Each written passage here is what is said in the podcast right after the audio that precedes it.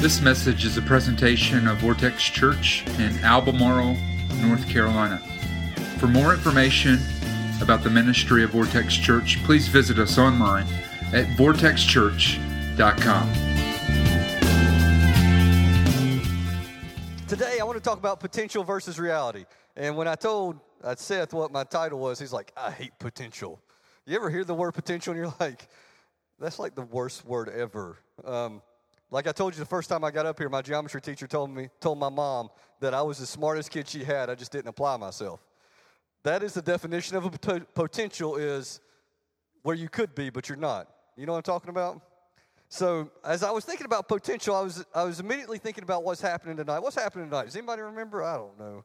Something's going on tonight, and uh, what is it? Huh? A Super Bowl. It is a Super Bowl tonight. Um, I really don't care because I don't care about either team that's playing. I think it's all rigged because there's no way both Harbaughs would be in the Super Bowl if it wasn't rigged. So anyway, um, and Ray Lewis's last game, all that just seems like it adds up to somebody. There's a conspiracy. I believe there's conspiracies everywhere. Anyway, so uh, yes. Anyway, so um, so I was thinking about the NFL, and I, immediately I'm a Panthers fan. So immediately when I thought about potential, you know what I thought about? And all Panther fans will agree with me. Every year in April, there's this draft, and we draft like the best player ever. You know, like he's got all the potential in the world, and he turns out to be awful.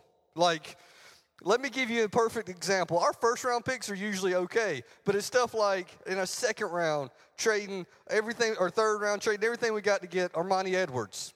You know what I mean? Like two, y'all don't even know what I'm talking about. That's fine. So I knew that would happen. Like I care a lot about the Panthers. I knew y'all wouldn't care at all. So here's what I decided to do. I decided to change, even though it's the NFL day, I wanted to change and talk about something that you would relate with. Um, so there was a time when, does everybody know where Thai Spice is? I went in there the other day. Does everybody know where it's at? Okay, it's over there Albemarle, and it's like at a little Y intersection kind of thing. And when I was a kid, that used to be a convenience store. Does anybody remember the convenience store that used to be there? Okay, is my mom in here? She's not in here yet. Yes. Okay, so anyway, so it used to be a convenience store. And, and when you're a kid, you have no clue what being tight financially is. You know what I'm talking about? Like, my parents were tight financially then. I didn't even know what that meant. I thought we were like had millions of dollars in the bank. I didn't know. And so, actually, I don't even know there were millions of dollars back then. But anyway, so we went to this convenience store. My mom gets like $5 gas. That's back when that would have filled your car up. So she gets $5 gas, and with a $20 bill, she gives me a $20 bill, and she goes, Rob, go in and pay for the gas, and you pick you up something. Well, immediately the mind of a little boy began to think of potential of what I could buy with fifteen dollars. You know, and so I go in there. There's my mom. Are you are you in here? She's over there. And so I go to the convenience store and I'm and I go to the cash register and say, listen, I'm not very smart, never have been. So I went to the lady and I said, here's the money for the gas. How many baseball cards can I buy with the change? And so like she and like I didn't even know what I was gonna get, but she don't even know the whole story what went through my head. So I go in there, and there's the baseball card sitting by the cash register, the kind that had the gum in it that when you bit it, it broke in five pieces. You know what I'm talking about? So it was sitting right there, and I'm thinking I'm getting a bunch of gum and I'm getting baseball cards, which is awesome. And so I give her the money, and she goes, "Well, hold on, let me see." And she starts counting it up, right?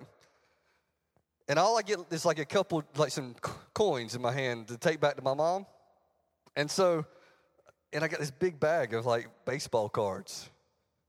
And so I go back out and like I fulfill like the full potential of the money, right? So for like a couple pennies. And so I take it back out and get in the car, and my mom goes, Where's my change? And I say, Here it is. you know?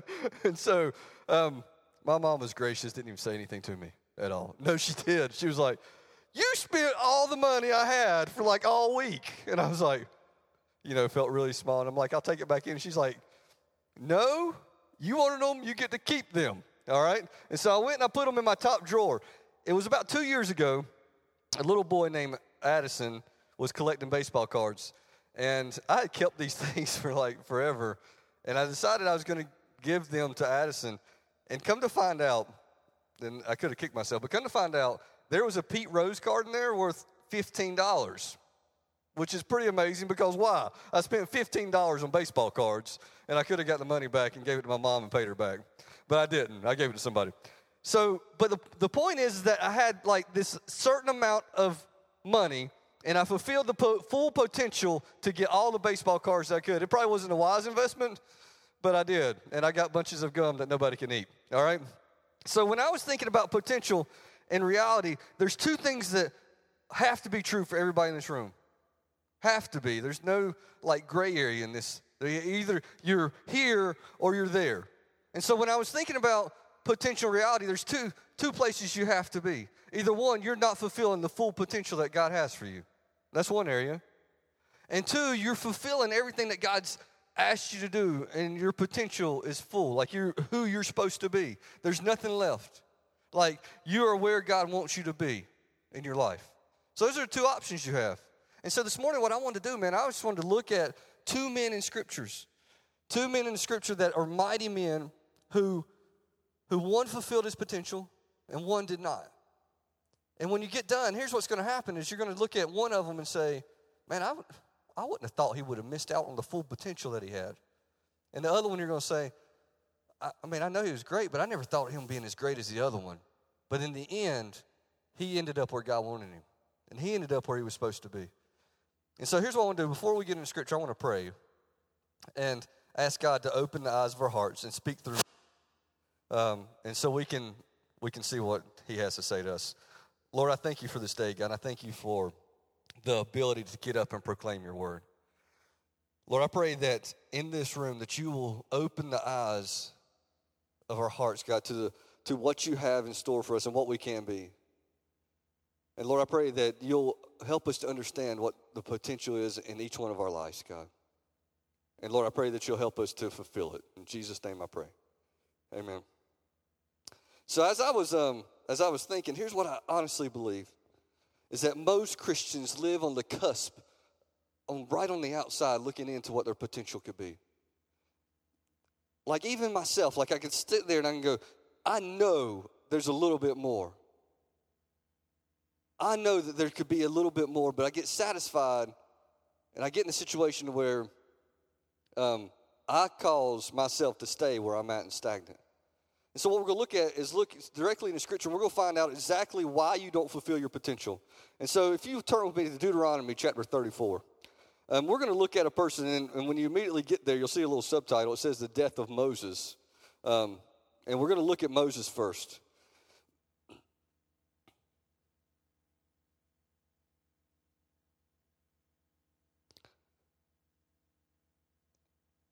And so, as we begin to look at Moses, we automatically know some things about Moses because we've seen it on TV, right? Like the Ten Commandments and the Prince of Egypt, right? So, TV's like our teacher today. So, Moses did like these amazing things. Let me tell you first about Moses. Moses was an unbelievable man.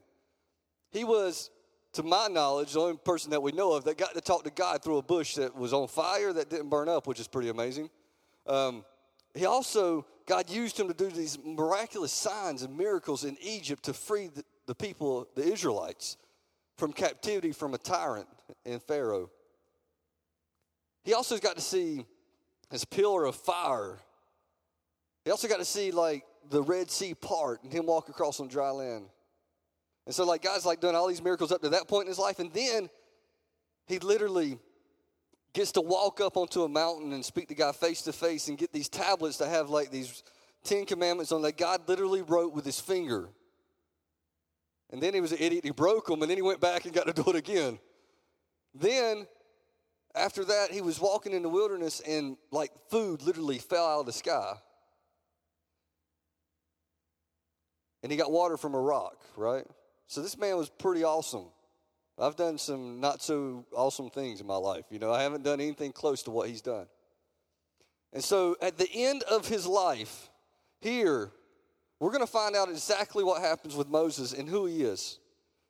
And so, here in 34, verse 1, and I just want you to understand exactly what it says here in verse 1. We're not going to read very far. It says, Then Moses climbed on the mount. And so, what we understand about the mount is that it has, it gives you a certain vantage point, it gives you ability to look across a certain area. When you talk to I got the privilege to, to be with Ray Simpson toward the end of his life, which is my, my wife's grandfather. And what he could do is he could look back across his life and see things that he wished he would have done and see things that he did that he was proud of. And so Moses gets to this, this pinnacle place in his life, the time where he's looking back across his, the time he was here. And he begins to see a bunch of land. And if you look at scripture, you can see all the land that he looks at. Then in verse 4, and here's where like God floored me. Here's where God like takes Moses and knocks him down. Verse 4 Then the Lord said to him, This is the land I promised Abraham, Isaac, and Jacob. And then here's his gut shot. He goes, I'm going to give it to your descendants.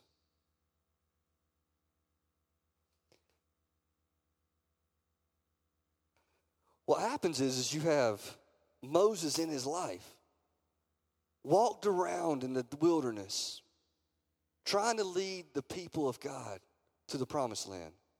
And then at the very end of his life, God takes him up on the mountain and says, You see that out there? That's what you could have had. But I'm going to give it to your descendants instead. And so, man, I was thinking, I was like, man, God, Moses was this great man of God. Why in the world? Why in the world would he not be able to go into the promised land? And so as I was looking, as I was looking at it, we're going to get into that in just a second. But here's what I want. Here's what I want to show you. As you keep reading on, it says the promised land. I'm going to give it to your descendants. I have let you see it with your own eyes, but you will not cross over into it. Then you begin to think, man, that's almost cruel, isn't it? Like God allows him to see where he could have been. But there's a reason why he did that. I, I firmly believe there's a reason why God showed him where he could have been. It's because of the reason why Moses got to the place where he was at, where he didn't get to go into the promised land. Moses started a corruption that happened 40 years before walking in the wilderness. You know, you talk to pastors and Bible scholars, they'll, they'll point to a certain event, but I believe it started that day. He sent the 12 spies in the, the promised land. He sent these guys to go in and they're going to scope it out and see who all's there and see what's going on. And they come back and they're going to give a report about what they saw when they got there. And this old Bible story says that two of them came back and said, Man, God said it's ours and we're going to go in and, and it's amazing and there's land flowing with milk and honey, and there's grapes bigger than my head, you know, all that stuff. And then there were these 10 guys that are constantly in our lives that say, There's giants over there, and there's no way you're going to defeat them. They will squash us like bugs. And no, I don't care what God said, what I see is bigger than Him. That's exactly what they came back and did. And here's what's really crazy is on that day, Moses began to take a shift in mentality. That day, he listened more to what men had to say than what God had to say.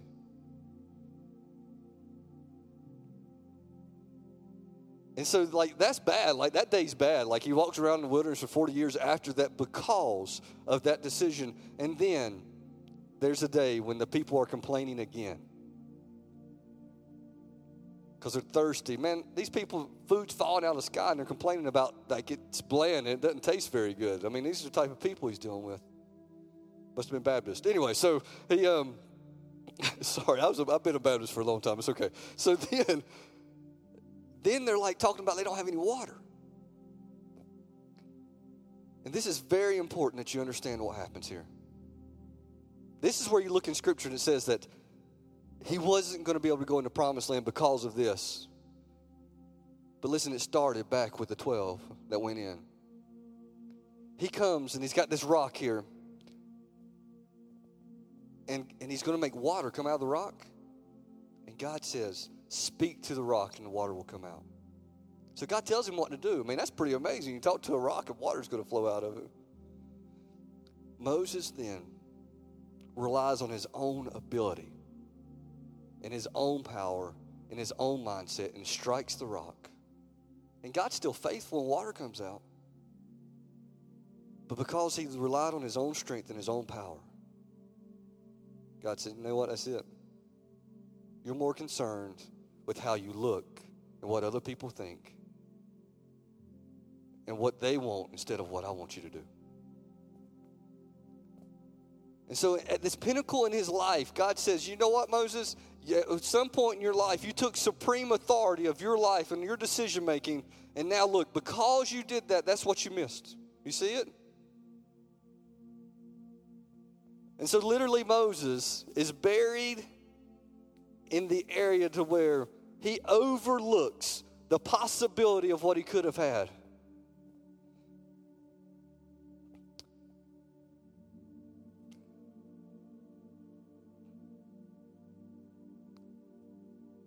Man, Moses was such a great man that it even says, uh, it's not even on the board, but it even says that the people grieved for 30 days when he died. Here's a lie that I want you to understand that is constantly given to you.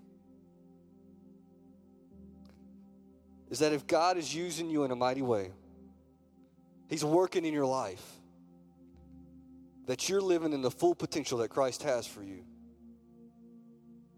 There's a constant lie that says that if God's active in your life, that you are everything you need to be in Christ and that everything's okay. Moses was a mighty man of God, and he still missed promises that God had for him.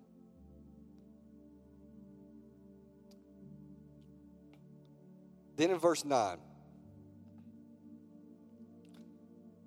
in verse 9 it says, Now Joshua, son of Nun, was filled with the spirit of wisdom Man, that's so good. It doesn't say like he was filled with spirit of like compassion or worship or but wisdom. He's filled with the spirit of wisdom. Because Moses had laid his hands on him. So the Israelites listened to him and did what the Lord commanded Moses. So we look across at Moses' life and we see the end result of what he could have had and he didn't. But here's what's so amazing about God's faithfulness in our lives is that his promises still came true, and we're going to find out in just a second. And number two, look at verse 10. It's not even on the board, but here's what it says it says that there has never been a prophet since that got to speak to God face to face like Moses. And before I look into the, to Joshua, here's what I want to tell you is that if somebody that can talk to God face to face and be as close to God as that can miss out on what God has in store for them, I just want us to be very careful to not be so prideful to think that we couldn't also. But then I want to look at Joshua. So, why did Moses not enter the promised land? Why did he not get into the full potential that God had for him? It was because he relied on himself and the wisdom of men over God. Then you look at Joshua in his life. Joshua takes over as the leader of Israel, runs through a gamut of battles, losing one, not because of him, but because of there was sin in the camp that he didn't know about. But runs through this gamut of battles and, and wipes the floor basically with everybody. But there's one common theme that goes throughout the whole life of Joshua. And that is, regardless what God asked him to do, he did it no matter how dumb it sounded. From the beginning of crossing the Jordan, where it's at flood stages, to where they just put the priest in the water before the flood stopped, before the water stopped, and the water stopped upstream, and all that stuff, to Jericho. I mean, you got this army, and all you do is walk around and blow trumpets. That doesn't sound very smart to me, but God said it, so He did it. And then you go to the very same scene at the end of His life to where you have Joshua at the same place that Moses was at when he was on the mountaintop, and there's Joshua at the very end of his life, and he knows it. The very different scenario that is taking place.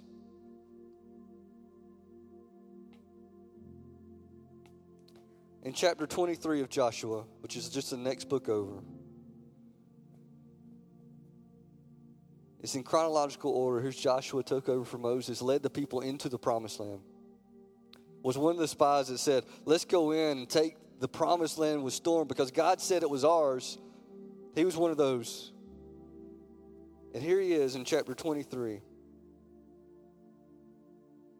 And this is his address to all the people, all the leaders, all the officials. Chapter 23. After a long time had passed, the Lord had given Israel rest from all their enemies around them.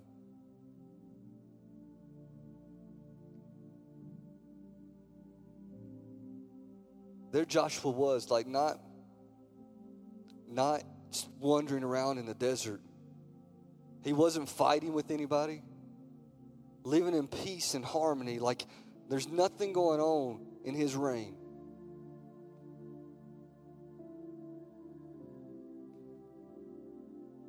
It says Joshua by then was very advanced in years. And he summoned all Israel to him.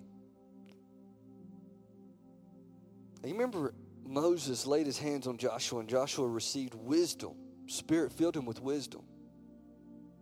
At the end of his life, what he wanted to do was pass on the success that you could have in Christ and the way you could the way you could live in the ability the ability to live in the full potential that God has for you in your own personal life.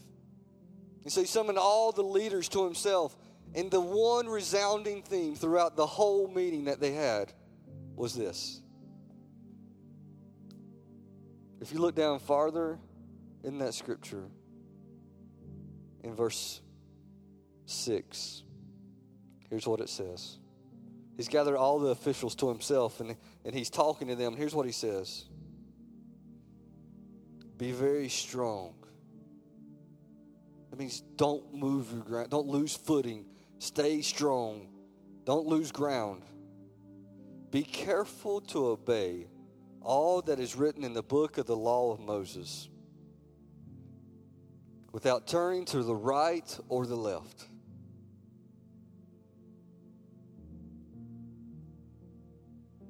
Do not associate with the nations that remain among you. Do not invoke the names of their gods or swear by them. You must not serve them or bow down to them. But here it is in verse 8. But you are to hold fast to the Lord your God as you have until now.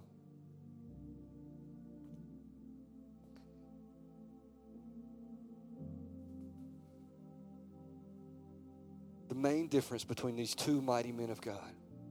Man, if you took them personally and looked at them side by side and not looked at their accomplishments, I bet Moses would have been that guy you went, man, that's him right there. That's the one who God fully used, and, and he was the one who he ended up where God wanted him.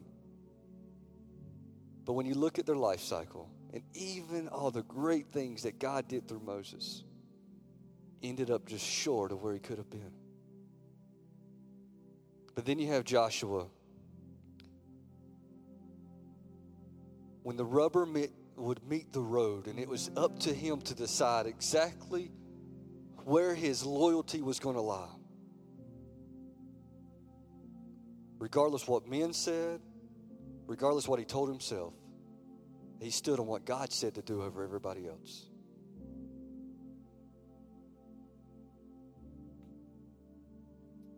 So, this morning, here's what I want to ask you I want to ask you a simple question. Some of you are going through hard situations and life's not easy and things are going on and who are you turning to? Who are you trusting in? Who are you listening to? I mean, do you just have that feeling that you're on the cusp of something great and you can't figure out exactly what it is? Well, the problem is, is that I may not know exactly what you need, but God does.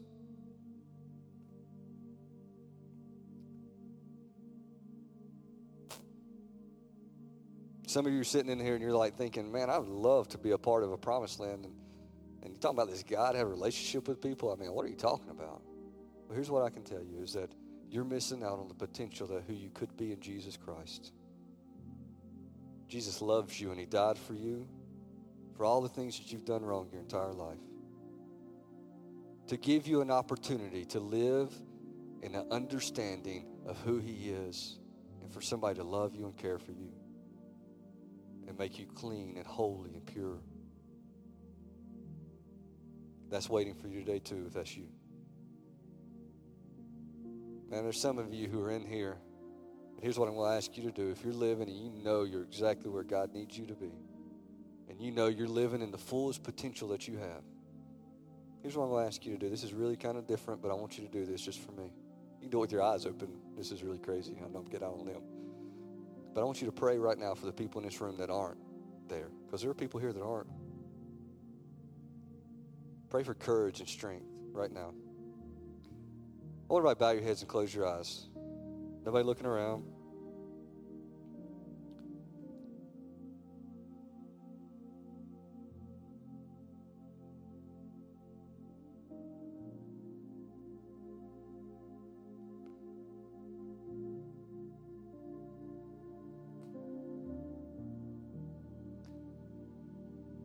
Talk to the Christians in here first who are in life and you feel like you're just missing what God has for you. Like you're like on the outside looking in. You feel like that you're just in an area that that you that God could use you more and you know it. And you've been listening to the wrong voices and you've been doing the wrong things and you know you have. I'm not going to ask you to do anything crazy, raise your hand or anything. Here's what I want you to do. You know it. And if you mean business, I want you to deal with it right now.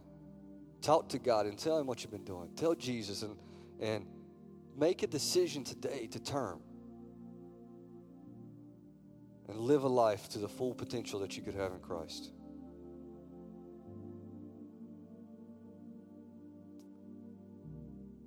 Maybe you're in here and, and you've never experienced Jesus in a personal relationship and you never, you struggled so much with your self worth as far as who you are and what you were created to do and that kind of thing. And you're in here and you're, and this morning God has revealed Himself to you that you don't know Him and that you need to. Here's what I want you to do I want you to raise your hand. This is your day that God's opened your eyes. Lord, I thank you so much for this day, God. I thank you for what you're doing and who you are. Lord, I thank you for the people in this room, God, that you you have spoke to their heart, God. You've given them courage to move forward with you, Father, to, to live a life that's that's obeying you only, that's full of potential, that gives them an opportunity, God, to live in the promised land that you have for them. Lord, I thank you for calling me.